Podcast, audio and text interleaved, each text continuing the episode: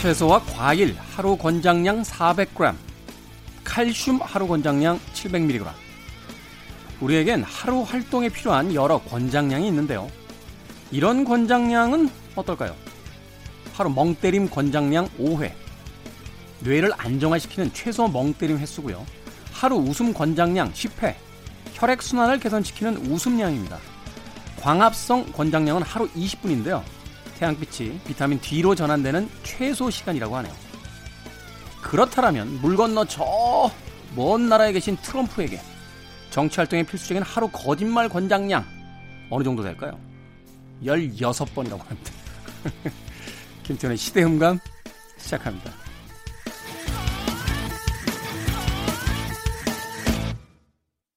그래도 주말은 온다. 시대를 읽는 음악 감상의 시대음감 김태훈입니다. 왜 하루 최소 뭐 섭취량 혹은 뭐 권장량 이런 거 있죠. 채소하고 과일은 하루 400g 정도 예, 먹어야 되고요. 성인 칼슘 하루 권장량 700mg, 나트륨은 2000mg. 그러니까 2g인 거죠? 제가 이런 걸 잘 못해요. 네. 하루 엄마 품 권장량은 3시간이랍니다. 특히나 1살에서 어, 3살 정도의 성장기 아이들에게 정서 발달에 긍정적인 영향을 미치는 최소한의 시간이라고 해요. 멍 때림은 하루 5회 정도 해야 기억력이 원상복구되는 어, 뇌를 쉬게 하는 휴식 시간이 되고 웃음은 10번 정도, 광합성 권장량은 20분 정도, 하루 키스 권장량이 2회. 하, 이게 안 되는구나. 앞에서부터 쭉쭉 내려왔는데 이게 안 되네 이게. 네. 이 이야기 왜 하는지 아마 오프닝에서 눈치챘을 겁니다. 최근에 미국 워싱턴 포스트지가요. 팩트 체크 팀을 동원해서 트럼프가 지금까지 취임을 해서 얼마나 많은 거짓말을 했는지 세어봤는데 총 2만 번의 거짓말을 했다라고 분석 결과가 나왔다고 합니다. 1, 1로 나누면 하루에 16번의 거짓말을 했다라고 알려져 있다고 합니다. 일단은요, 어, 트럼프가 얼마나 많은 거짓말을 했는지도 굉장히 흥미롭습니다만 이쯤 되면 이제 미국 언론들이 어, 트럼프를 떨어뜨리려고 작정들을 한 거죠. 이런 걸 조사해서 기사를 써대기 시작하면, 음? 그렇지 않습니까? 아, 원래 언론이 이제 진실을 보도하는 것도 있지만 또 정치적인 어떤 중립을 어, 이야기하는 아, 분들도 계신데 이쯤 되면 이제 중립이고 뭐고 없는 거예요. 워싱턴 포스트 입장에서는 어, 트럼프는 다음 대통령으로 절대 안 돼라고 작심을 하고 기사를 쏟아내고 있는 게 아닐까 하는 생각이 듭니다. 어찌됐건 자국의 언론에게 이토록 미움을 받고 있는 트럼프 대통령의 향후 행방이 네, 궁금합니다. 하루에 16번 거짓말을 했다. 우리 어린 시절에 그런 이야기 들은 적 있잖아요. 넌 어떻게 입만 벌리면 거짓말이니? 라고 이야기했던, 이야기를 들었던 적도 있는데, 트럼프 아저씨는 아직도 어, 어린 시절의 그 이야기를 예, 귀에 못이 박히도록 듣고 계신 게 아닌가 하는 생각이 듭니다. 자, 김태현의 시대 음감, 시대 이슈들 새로운 시선과 음악으로 풀어봅니다. 토요일과 일요일 오후 2시 5분, 밤 10시 5분 하루 두 번 방송되고요. 팟캐스트로는 언제 어디서든 함께 하실 수 있습니다. 자, 카밀라 카벨로가 트럼프를 위해 노래합니다. 라이어.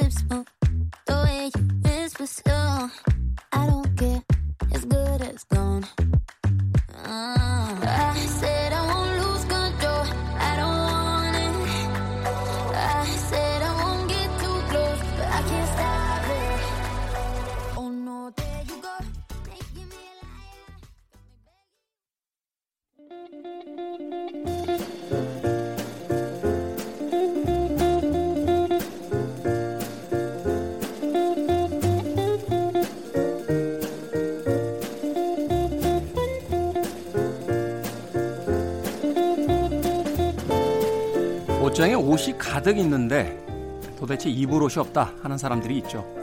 책장도 마찬가지입니다. 뭔가 책들은 가득 꽂혀 있는데 막상 마음 먹고 꺼내려면 손이 안 가요. 그래서 결국 늘 꺼내보는 그 책을 다시 집게 됩니다. 지금 여러분들의 책장 어떻습니까? 우리 시대의 책 이야기, 책은 북. 오늘도 정현주 작가, 그리고 이주영 PD 나와주셨습니다. 안녕하세요. 안녕하세요. 두 분 책장은 어떻습니까? 네. 책이 엄청 많으실 것 같아요. 정현주 작가님도 마찬가지실 것 같은데, 책이 약간 자기 복제하는 것 같지 않아요? 나 진짜 안 샀고 나 진짜 비웠는데 어느 날 다 차갖고 근데 이제 그때 선택이 두 가지잖아요. 책장을 더 사거나 책을, 책을 버리거나. 버리거나. 네. 음. 근데 저는 후자를 택해 왔는데 지금은 음. 어떻게 해야 될지 모르는 상황에 나서 그냥 엄청나게 큰 테이블 사놓고 거기에 이제 쌓아놓는 수준인데 아 어떻게 할지 모르겠어요. 어떻게 하세요? 도서관에 기증해야죠. 아. 도서관에 기증하세요? 네. 오. 아니요. 그렇지 않은데 저는 주변에 많이 주는 편인데 네. 어, 읽고 그냥 바로 주거나 서점 주인이 되고 나서는 서점 주인이 한 번 읽은 책 5천 원 이렇게 해서 팔아요 그냥. 음. 괜찮다. 네, 왜냐하면 제가 원하는 제가 좋아하는 책은 서점 안에 늘 있, 잖아요 음. 그러니까 언제든 다시 살 수 있거든요 저는. 그렇죠. 네, 어, 약간 무소유 실천할 수도 있을 것 같아요, 그렇죠? 네, 책장이 많이 줄었고 네. 네. 저희 책 저 책장은 서점에는 조금이라도 틀어지면은 막 화내요 직원들한테도 정갈하게 열을 그렇죠. 맞춰라. 그리고 음. 손님들이 막 쑥쑥 넣어놓고 가는 분도 있거든요. 그러면은 막 뒤에서 이렇게 째려보고 있는데 막상 저희 집은 책을 찾지 못해서 계속 새로 사는 아. 어, 이책 어디 갔지? 이런 오늘도 화이트호스를 소개할 건데요. 이 책이 없어져가지고 아니, 줬나 진짜, 이러면서 진짜 그런 것 같아요. 저도 이제 음반하고 책들 정리 네. 계속 하는데 무소유 하겠다고 이제 갔다. 저 이제 집 앞에 중고 서점이 하나 있어가지고 아, A로 시작하는. 너무 좋네요. 예. 모자 푹 요새 코로나 때문에 마스크 쓰니까 모자 푹 눌러 쓰고 가서 이제 팝니다. 팔아서 저 이제 그 팔책들이 쌓이면 아 나의 떡볶이가 쌓여 가는구나. 하나의 의식처럼 책 팔면 꼭 그걸로 떡볶이 사 먹거든요. 그런데 아. 어느 날인가 갔는데 제가 이 책을 잘못 뽑아놨는지 저자 사인본을 그렇죠 큰일 납니다. 네, 앞, 앞면을 딱 열었는데 김태훈님께 제가 너무 민망해가지고 그 정도는 다행이에요. 제가 한 사인이 돌아오는 적도 있어요. 아, 어 정말요. 제 친구가 책을 샀는데 제 사인이 있어. 아. 아무튼 음, 네. 그래도 뭐 그 책들을 통해서 또 새 책도 사고 그럼요. 예, 가지고 있는 게 좋은 게 아니라 읽어야 되는 거니까 또 공간이 비어져 있어야 또 채울 수 있고 네. 예, 그렇게 변명해 봅니다. 김태현 시대 음감 우리 시대 책 이야기 책은 북. 자, 두 분이 오늘은 아, 각자의 주제를 가지고 어, 두 권씩의 책을 이제 가지고 오셨습니다. 어제는 이준 PD님께서 먼저 해주셨으니까 오늘 정현주 작가님 먼저 네. 한번 네. 소개해 주시죠. 네.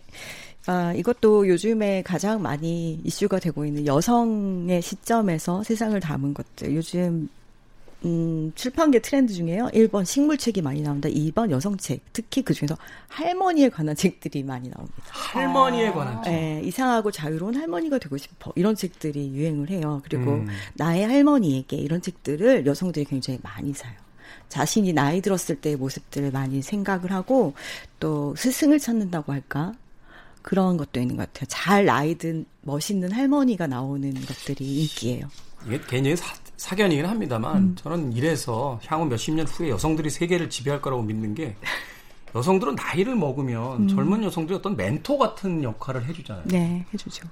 영화에서 보면 남자들은 나이, 나이 드신 분하고 꼬마가 나오면 둘이 친구예요. 그러니까, 그러니까 이렇게 타이타닉 같은 영화 보면 할머니가 손녀들에게 인생에 대해서 아주 멋진 이야기를 해주시는데 Little Miss Sunshine인가 그 영화 이렇게 보면 할아버지하고 꼬마가 나오면 둘이 친구란 말이에요. 맞아요, 맞아요. 그러니까 아, 이렇게, 어, 우리는 별로 그렇게 나이를 먹어도 변하는 게 없구나 생각을.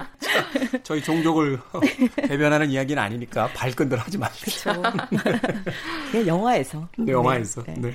저희 며칠 전에 서점에 커플들이, 요즘 커플들이 많이 서점에 와요. 왜냐하면 보통 사람들 집에 있으려고 하잖아요. 커플들만 돌아다니는 것 같아요. 아. 길에 커플들이 정말 많아요. 특히 저희 있는 연남동은 커플이 아주 정말 엄청 많아요. 한때 네. 그런 이야기도 있었어요. 그 코로나 확진자들 동선을 체크했는데 음.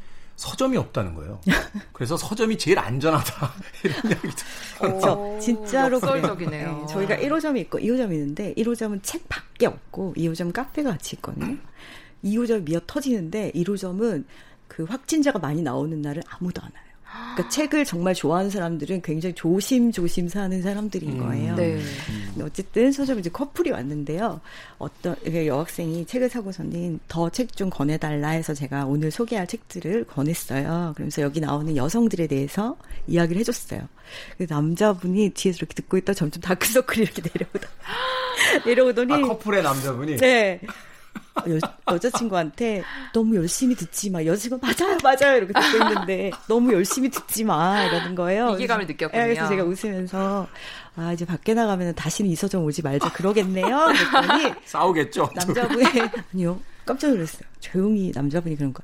아니요, 다음엔 저 혼자 오려고요. 배울 게 너무 많은 것 같아요. 아, 아 이런 거예요. 괜찮다, 그 남자친구. 네. 아니, 그러니까요. 뭐 수학, 자연과학 이런 건 가르쳐 주면서 학교에서 남녀 이성 간에 관계라든지 어떻게 대해야 돼 이런 걸안 네, 가르쳐 주는 거예요. 그러니까요. 네. 진짜 중요한데. 그렇죠. 네, 근데 그때 이제 소개했던 책들이 요즘 흔히 말하는 여성 서사가 담겨 있는 두 권의 책이에요. 하나는 정세랑 작가의 시선으로부터 또 한 권은 화이트 홀스라고 해서 강화길 작가의 책이에요. 네. 이 강화길 작가는 젊은 작가상 수상 대상을 받았어요. 올해 음복이라는 소설로.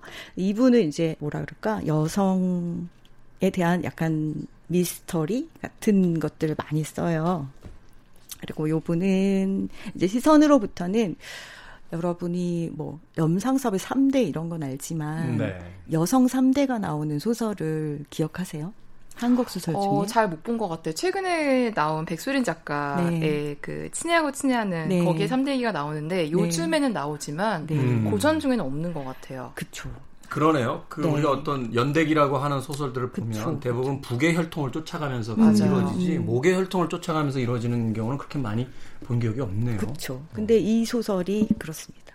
아. 여기 시선으로부터의 시선은 심시선이라고 하는 할머니 의 이름이에요. 아, 그 음. 이름이군요. 네, 그러니까 시선이라는 할머니로부터 만들어진 하나의 가족.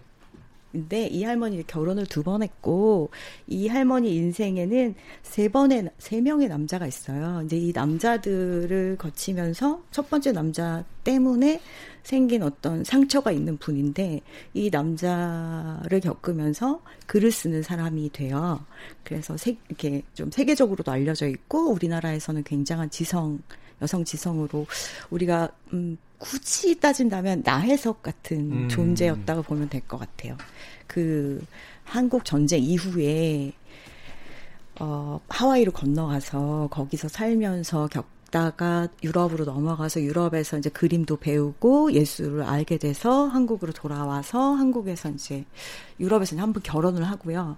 결혼을 하고 한국에 돌아와서 이제 그 남자가 너무 이 여인이 한, 오래 한국에 있으니까 그 남자는 본국으로 돌아가요. 그래서 여기서 한국에서 다시 결혼을 해요. 아. 그러니까 아이들이 이제 많잖아요. 음, 네. 아이들 또 결혼할 때마다 아이들이 있고 또 그 이전 결혼에서 남자의 이전 결혼에서 생긴 또 아이들도 있고 그래서 굉장히 대가족이 이루고 있는데 이 할머니가 생각 자체도 굉장히 깨어있는 분이어서 이분이 뭐 90년대에 했던 인터뷰라든가 썼던 글들이 맨 앞에 이렇게 서문처럼 하나 나오고 그 꼭지가 시작하고 또 할머니 글이 나오고 꼭지가 시작돼요.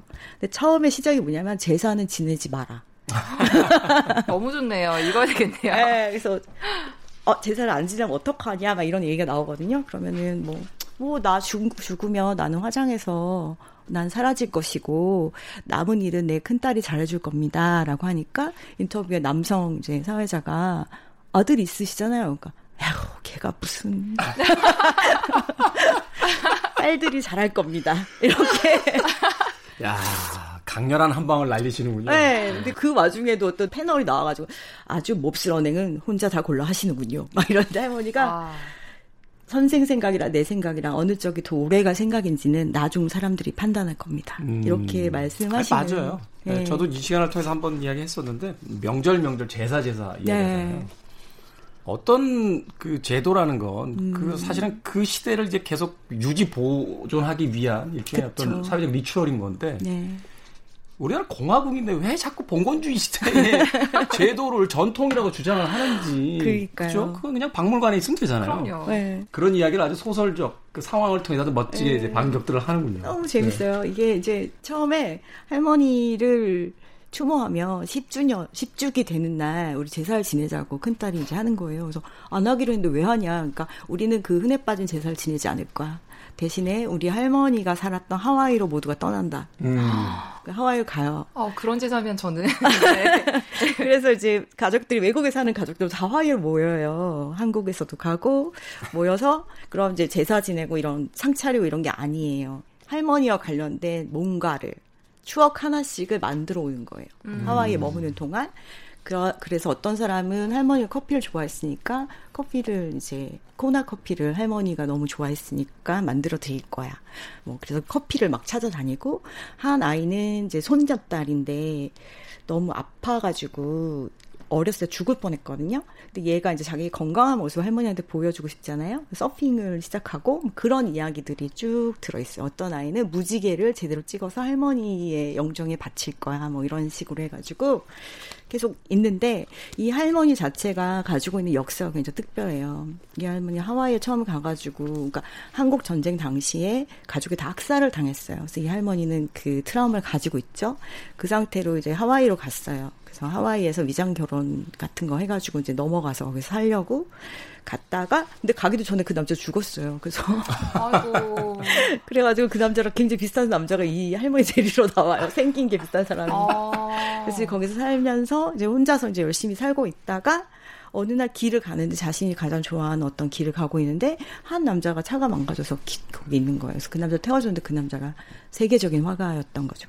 마티아스라는. 음. 근데 이 마티아스에게 그녀는 뮤즈였던 거예요. 음. 그래서 모델 시키고 그림도 조금 그리게는 해주고 데리고 살아요. 그런데 이, 이 여인은 그렇게 살고 싶지 않잖아요. 정석적인 삶을 원치 않는 네, 거죠. 자기는 뮤즈가 되는 대신에 아티스트가 되고 싶잖아요. 근데 이 남자는 거기를 벗어나지 못하게 하려고 하고 완벽하게 벗어나려고 하는 순간 그 마티아스가 자살을 해버려요. 근데 둘 사이가 그렇게 사랑의 관계가 아니에요. 근데 죽을 때 마티아스는 이미 죽을 거의 상태였어요. 몸 상태가 간을 몇 달 버티지 못하고 그럴 수밖에 없는 상태인데 마치 너무 그녀를 사랑했던 것처럼 연설을 써놓고 그러니까 네. 그 모든 비난이 다 이 시선님에게 쏟아지는 거죠. 전체적으로 봤을 때는 여성 3대가 어떻게 여성의 힘으로 살아나가는지 그래서 안토니아스 라인이라고 영화 옛날 영화 음, 네. 있었잖아요. 네. 여성들끼리 살아가는 그 영화를 많이 떠올리게 하는 작품이에요. 음. 안토니스 라인 나왔을 때도 굉장히 화제였죠. 그쵸. 목의 혈통을 쫓아가는. 네, 네, 네. 저는 그 영화에 대한 가장 유쾌한 그 어, 버전이 마마미아라고 생각했어요. 네. 네. 그 모계 라인을 쫓아가면서 맞아요. 그 네. 이야기가 펼쳐지는데 아버지가 누군지 그렇죠. 과연 아버지는 누구있냐 대한 그 아주 흥미로운 네. 어, 이야기의 주제이자 또 유쾌한 이야기들이 그 모계 네. 라인에서 있어서 네. 어, 생각해 보면 그러네요. 마마미아는 진짜 페미니즘적인. 자 시선으로부터 네. 소개를 해주셨고 화이트호스까지 조금 짧게 네. 소개 좀 해주시죠. 화이트호스는 이제 약간 시작 부분에 있는 것부터 소개해 드릴게요. 음복이라는 것은 어, 젊은 작가상 대상을 받은 작품입니다. 근데 이렇게 읽어보면은. 단편집이군요. 네, 단편집이에요. 네네네. 굉장히 이렇게 센 게 나오지는 않고요. 그런데 여기에 뭔가 있어. 계속 이런 생각을 들게 만드는 얘기예요. 음복. 말 그대로 재산날 일어난 일이겠죠. 네. 주인공 세나라는 여인이 있는데 세나가 이제 결혼하고 첫 제사인 거예요. 시댁에 갔어요. 뭔가 뭔가 여기 가족 안에 비밀들이 다 있잖아요. 이 세댁이 그걸 눈치챈 거예요. 그렇죠. 이제 낯설어지고 뭔가 말들을 조심하기 시작하죠. 네, 네. 근데 이 안에 분명히 비밀이 있는데 네. 그 비밀을 굉장히 빨리빨리 눈치를 채는 거예요. 음. 이 여인은 저 고모에게 뭐가 있어. 음. 뭐 그리고 상에 되게 이상하게 생뚱맞게 베트남 음식이 올라가 있는 거예요. 그래서 이거 왜 왜 올라갔냐 그랬더니 아 고인이 생전에 좋아하셨다 이거를. 근데 막상 상을 물리고 나서 같이 밥을 먹잖아요. 근데 그 음식을 남 자기 남편만 막 먹는 거예요. 그때 이 여인이 이제 알게 되는 거죠. 이 남자 하나를 위해서 이 제사상이 차려졌구나. 음. 이 아들을 위해서. 그리고 여인들 사이에도 뭔가 미스터리 같은 게 있는데 사실 이 남자는 어, 그 누나 너무 좋은 사람이야. 그 누나 날 예뻐했어. 다 좋게만 기억하는데 그 여인들이 하는 행동을 보고 얘를 싫어하는 거예요, 자기 남편. 그러니까 일종의 자기 가족의 왕따인 거예요, 이 남자가. 그런데 결혼을 했으니까 제사에 온 거잖아요. 그 시어머니가 나중에 며느리한테 조용히 얘기해요. 그러니까 다음 제사부터는 안 와도 된다. 이렇게. 그런 정도로 이제 집안에 약간 눈치 없는 남자가 주인공의 남편이에요. 근데 그것을 여성의 시선으로 굉장히 날카롭게, 근데 별 사건도 없는 건데 그 안에 뭔가 쫀쫀함이 있어요. 그래서 이 여성 스릴러의 새 지평을 연 여인이다라고 어. 강하기 씨를 이야기하거든요.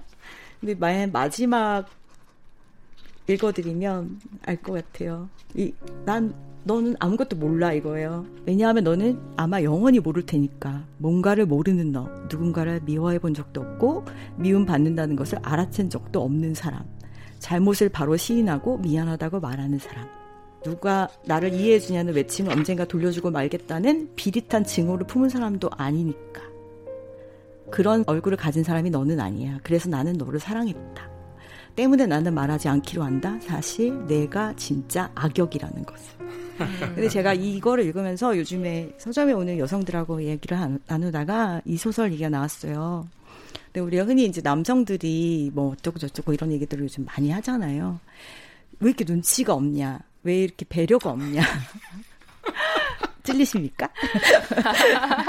뭐 할 얘기가 없습니다. 네, 라고 하는데 그럴 때 이 소설 읽어보라고 제가 얘기를 해요. 왜냐하면 이 남자는 눈치 볼 필요가 없었거든요. 평생 살면서. 맞아요. 눈치가 네. 발달할 필요가 없었어요. 상대방의 입장을 헤아려 볼 필요가 없었어요. 왜냐하면 기득권자로 살아왔기 때문에. 제가 그, 사적인 자리에서 음, 그런 얘기 가끔 하는데 음. 예, 애교라는 건 여자들의 특징이 아니고요. 그쵸. 약자들이 살아남기 위한 음. 일종의 그 생존 기술이었던 음, 거거든요. 맞아요. 그래서 최근에 제가 음. 항상 하는 얘기지만 제가 그렇게 애교가 많은 사람이 아닌데 최근에 애교가 는다. 아. 어떻게든 살아야 되니까. Welcome to 약자 world. 그러니까 우리가 과거에 이것은 남성성이고 이건 여성성이라고 그 경계를 그어놨던 많은 특징들이 사실은 남성과 여성의 특징이 아니라 그쵸. 그 사회를 지배하고 그죠. 있던 음. 폭군들과 네. 그 희생됐던 약자들의 어떤 맞아요. 생존의 방식에 차이 있던 거지 네. 결국 그게 아니다라는 걸. 네. 그 책을 통해서 다시 한번 얘기해 네. 주시는 것 같네요. 네, 또 하나 소설을 짧게 얘기 드리면 이 대표적 화이트 호스는 테일러 스위프트 얘기예요. 네. 네. 어떤 여성 작가가 사라졌어요. 근데 이 여성 작가를 너무나 흠모하는 이 주인공이 그 여자가 일하던 어떤 그러니까 작가들 숙소 같은 거 있죠. 거기 가서 살면서 이제 자기가 뭔가 캐치하고 캐치하고 캐치하는 것들을 묘사를 막 하거든요. 그래서 그 여자가 왜 사라졌을까? 음. 나는 다음 작품을 쓸 수 있을까? 그러면서 그 사라진 여자에 대한 추문들, 소문들 이런 것들이 여성을 어떻게 괴롭히는가 에 대한 이야기가 담겨 있어요. 스릴러적이에요. 그 이야기 참 인상적이네요. 우리가 제이디 셀린저 같은 경우도 참권 내고 사라졌잖아요. 네. 근데 남성 작가가 사라지면 그걸 아주 신비화 시키는데 네. 여성 작가가 사라지면 그 뒤에 어떤 추문들을 그러니까요. 이어붙이는 네.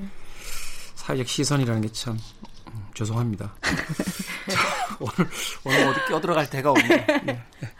음악 한 곡 듣고 와서 이주영 PD의 또 두 권의 추천책 소개받도록 하겠습니다. 정현주 작가 이야기 듣다가 이 음악이 떠올랐습니다. 엘라이스 모리셋. 네. 처음 등장했을 때 정말 어마어마한 이제 걸 파워를 음. 보여줬던 그런 인물인데 그녀의 가장 대표적인 히트곡 중에서 You Ought Know. 듣겠습니다.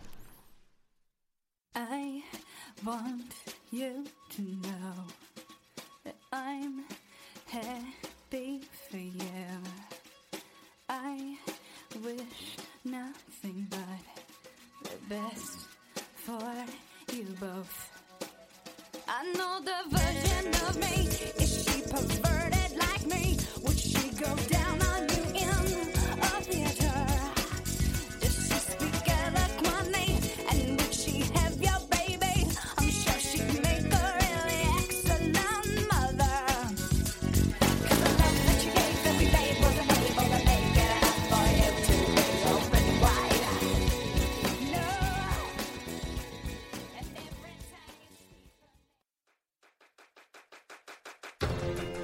그래도 주말은 온다. 김태훈의 시대 음감.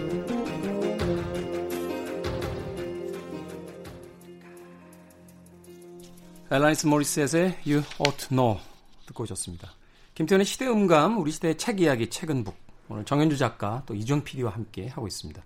이번에 이제 이주영 PD가 가져온 책, 어떤 책입니까? 네. 네, 저는 주제를 그냥 작가로 정했어요. 윤성희라는 음. 작가인데요. 윤성희 작가. 네. 그냥 이분도 그냥 떠올랐어요. 주제 하나 음. 정해주세요 했을 때 어, 뭐 하지라고 책장을 이렇게 살폈는데 유독 윤성희 작가의 책이 저한테 많더라고요. 이제 음, 그거는 네. 그나, 그만큼 제가 이 작가를 좋아하기도 하고 실제로 이 작가를 왜 좋아하나 제가 곰곰이 생각해 보면 읽고 나면 두 가지 감정인데 음. 하나는 되게 이분이 유쾌하겠어요. 음, 네. 기본적으로 되게 비극 서사를 유머를 중간에 곳곳에 넣어서 쓰기 때문에 전혀 무거이가 무겁지 않게 들리는 이제 그런 작품인데 꼭 읽다가 마지막 한 한두 장 남겨놓고 제가 울어요. 음. 근데 약간 그 눈물이 터지는 게 저희가 무슨 심파 드라마나 심파극을 봤을 때 이쯤에서 울어야 되는데라고 작가가 설정해 놓은 순간에 우는 게 아니라 이 작가는 분명히 이 지점에서 울라고 쓴 게 아닌 나는 왜 울고 있을까? 약간 이런 느낌을 주는 작품을 최근에 제가 많이 읽었어요. 윤성희 작품을. 음. 그래서 그 부분이 하나 있고 두 번째는 앞에 그 작가님이 얘기하신 거랑 좀 맥락이 비슷한 건데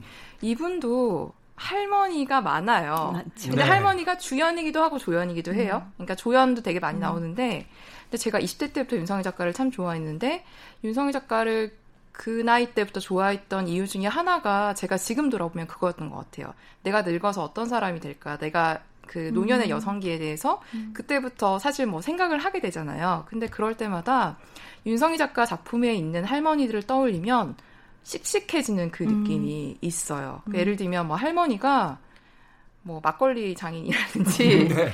뭐 엄청나게 씩씩하게 체조를 잘한다든지 여행을 간다든지 저는 약간 그런 식의 인물들이 이 소설들 안에 녹아 있어서 제가 특히나 윤성희 작가를 떠올리면 기분이 좋아지고 또 한편으로 되게 저에게 눈물이 나게 하는 작가여서 두 권을 골라왔습니다. 네.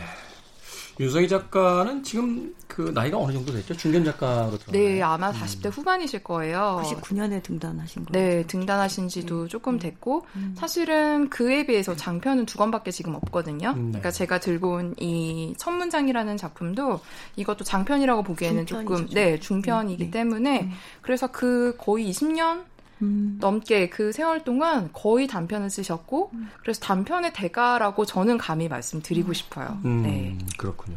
사실 우리는 그 문학에 있어서도 조금 그 선입견 같은 게 있는 것 같아요. 다 장편을 써야 된다 이렇게 믿고 있었던 시절도 있는데 그렇지 음, 않잖아요. 그럼요. 또 어. 단편을 쓰는 게 너무 너무 어렵죠. 어떻게 보면 어쩌면 더 어려울 수도 네. 있을 것 같아요. 네. 네. 서사 안에서 녹아낼 수 있는 게 아니라 문장 그렇죠. 하나 하나를 네. 어떤 의미를 담거나 그 음. 유기성을 갖지 않고 쓰면 되게 허술해지고 얘기가 네. 늘어지기 때문에 네. 저는 단편 잘 쓰는 작가들 정말 존경하고 음. 그 중에 한 분 그리고 네. 이분은 약간 한국 단편이라고 저희가 흔히 요즘에 얘기하면 어떤 사람들이 이런 얘기 많이 하죠. 한국 소설 우울해서 못 읽겠어요. 뭐 한국 단편은 너무 무거워요.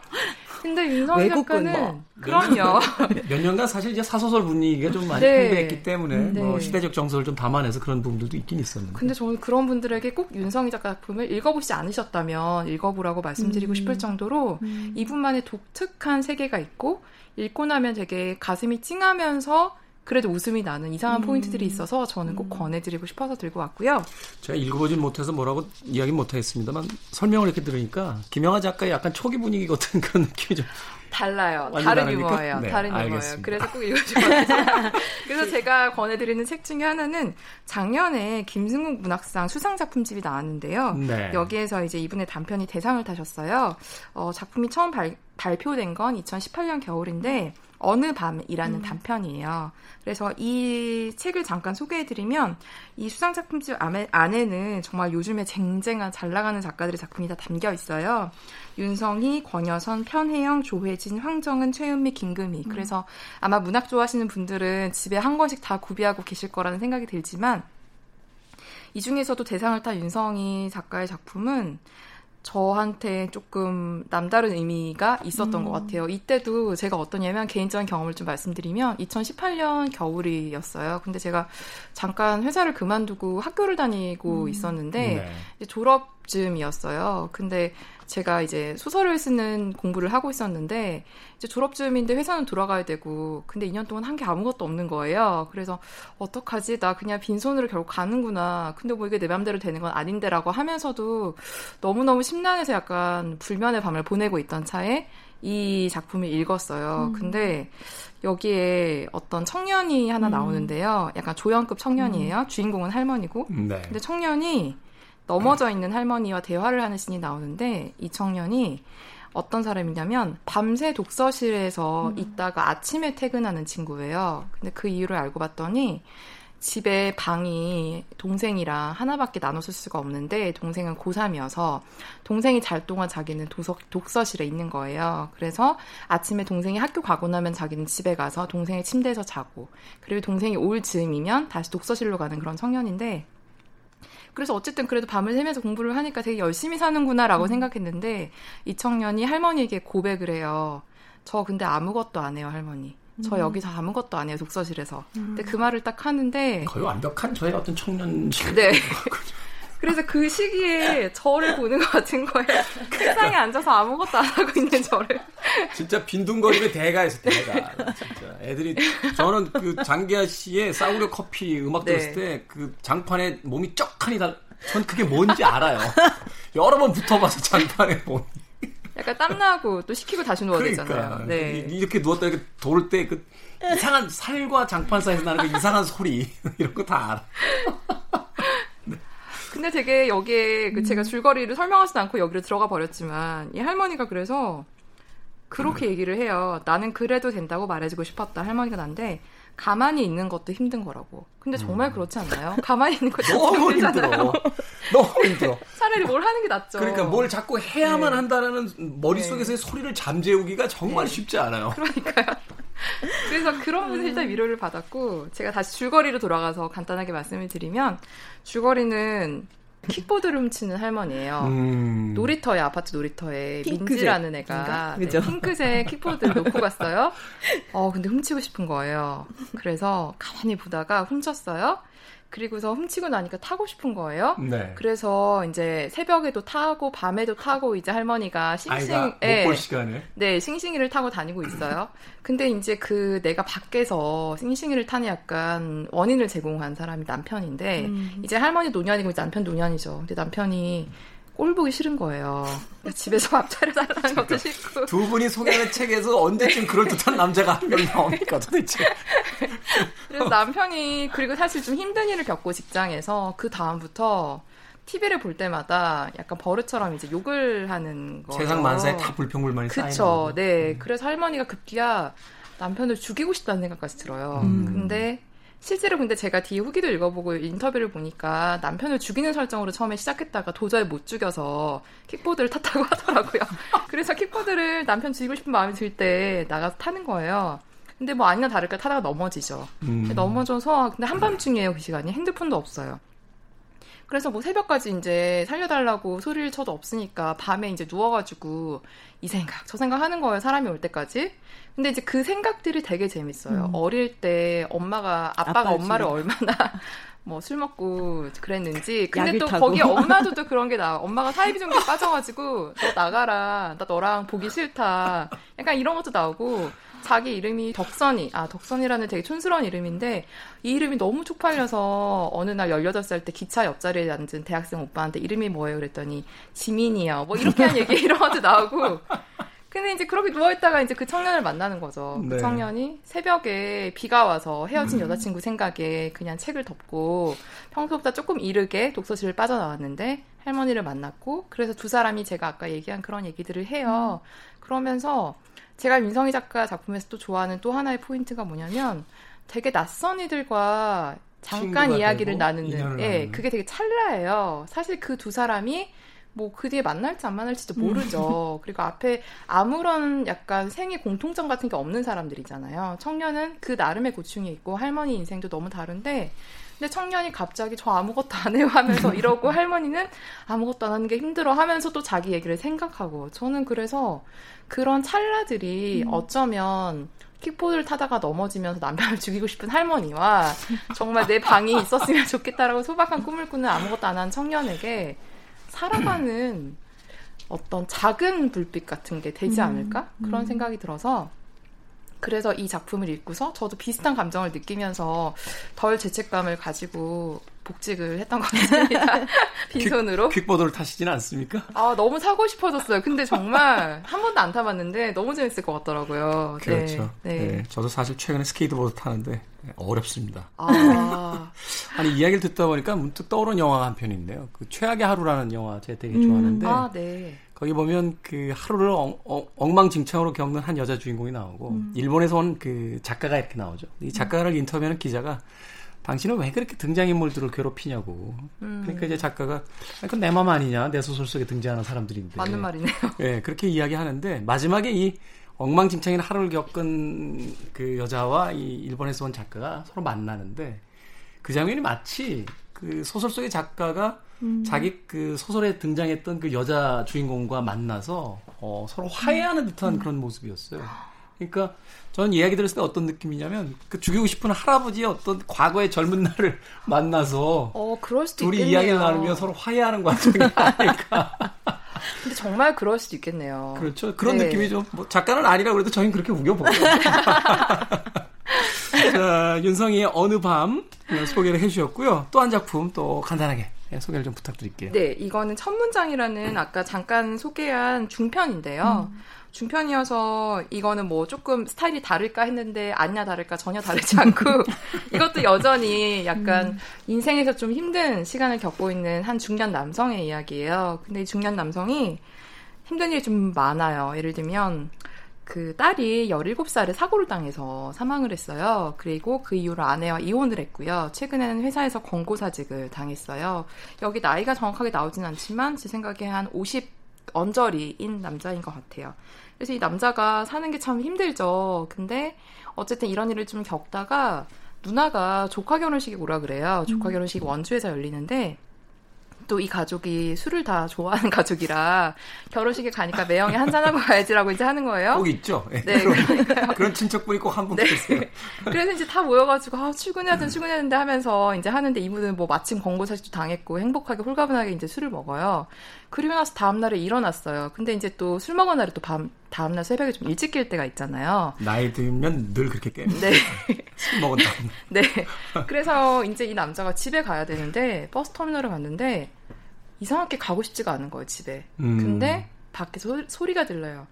횡성 가는 그 차가 이제 있다는 음. 얘기를 듣고 가장 빨리 이제 가는 버스가 횡성이어서 그럼 횡성 갈까? 횡성에 가는 버스를 타요. 그래서 이제 횡성에 갔더니 또 집에 가는 차편이 없는 거예요, 거기서. 그러면 춘천 가면 아마 춘천에서 있을 것 같아. 춘천을 가요. 춘천 갔는데 또 집에 가기 싫은 거예요. 그래서 경주를 가요. 경주, 춘천에서 경주로? 네. 그래서 어. 경주에 가서 아무것도 하기 싫은 며칠을 보내고 싶다는 생각이 들어서 그냥 눈에 보이는 모텔에 가서 2박 3일을 자면서 치킨과 맥주를 시켜 먹으면서 잠을 자죠. 근데 이런 식으로 계속 집에 가는 걸 미루는 거예요. 그리고 어떤 도시를 가도 그 도시에서 뭐 특별한 걸 하는 게 아니에요. 보통은 터미널에서 씻고 세수하고 자다가 다음 버스를 타고 다음 곳으로 넘어가고 또 그곳에서 뭐 할만 하면 2, 3일 정도 모텔에 머물고 이런 식으로 이제 남자가 지나가는데 근데 이 남자가 왜 이럴까에 대해서. 근데 사실은 저는 사람이 힘든 일을 겪으면 그럴 수도 있지만, 저희도 버스터미널 가면 괜히 그냥 예를 들면 제가 오늘 대전 가려고 갔는데 저 멀리 목포에 그 표지판이 보이면 그냥 저거 탈까 싶잖아요. 그렇죠. 네. 네.